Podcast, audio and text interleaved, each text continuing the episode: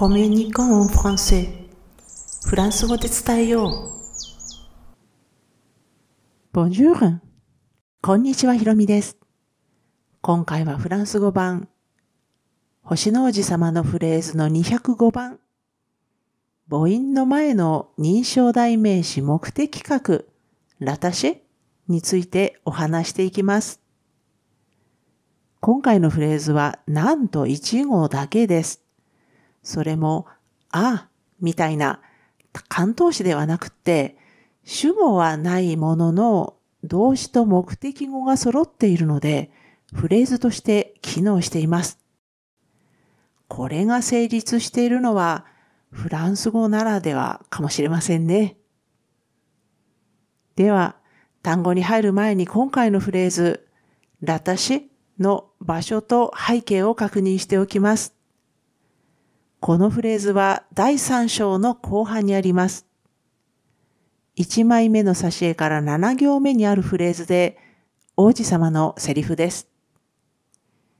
では、ここからは単語を見ていきますね。と言っても1個だけです。このラタシェ。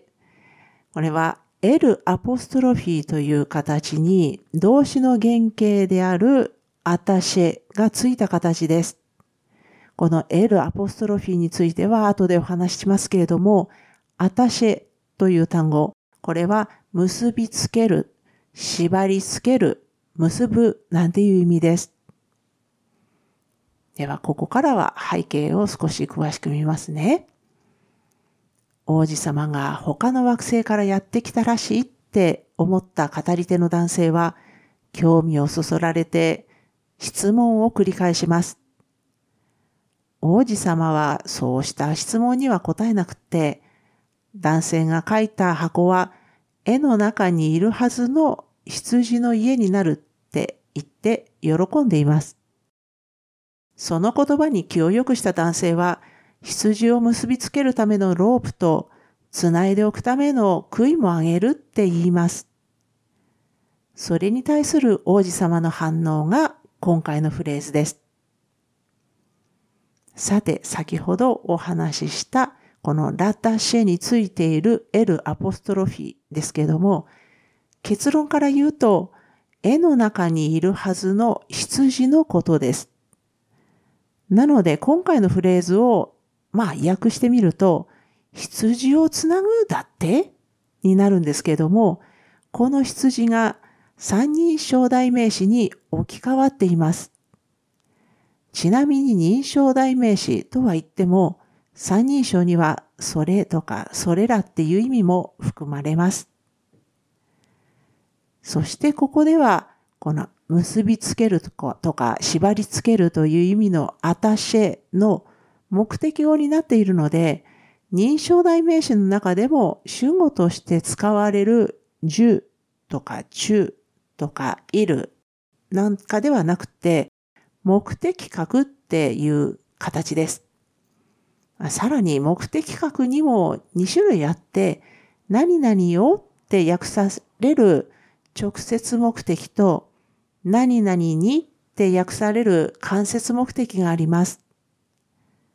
今回のフレーズの場合は、羊を結びつけるっていう意味なので、直接目的です。認証代名詞の目的格については、このシリーズの第124回で詳しく説明しています。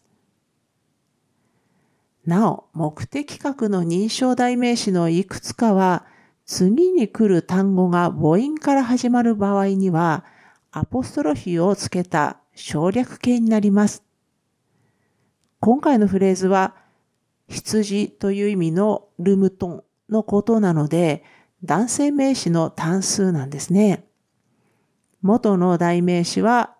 ルなんですけれども、次の単語のアタシェが母音から始まるので、省略形の L アポストロフィーになって、アタシェと一緒に発音されます。最後に注意点として、三人称の直接目的、これは単数も複数も両方とも定冠詞と同じ形で同じ発音なんですね。でもこれは同意義語です。同じ単語じゃありません。ということは、この羊という意味のル・ムトンのル、これは定冠詞。今回のラタシェの L アポストロフィーの元になったルは同じ単語ではないっていうことです。今回の方のるは直接目的の認証代名詞ということですよね。このシリーズ、フランス語版星の王子様のフレーズは、ブロン記事としても投稿しています。このエピソードの説明欄に該当する記事へのリンクを貼っておきますので、スペルの確認など必要でしたらお使いくださいね。では今回も最後まで聞いていただきありがとうございました。アビアンとまたね。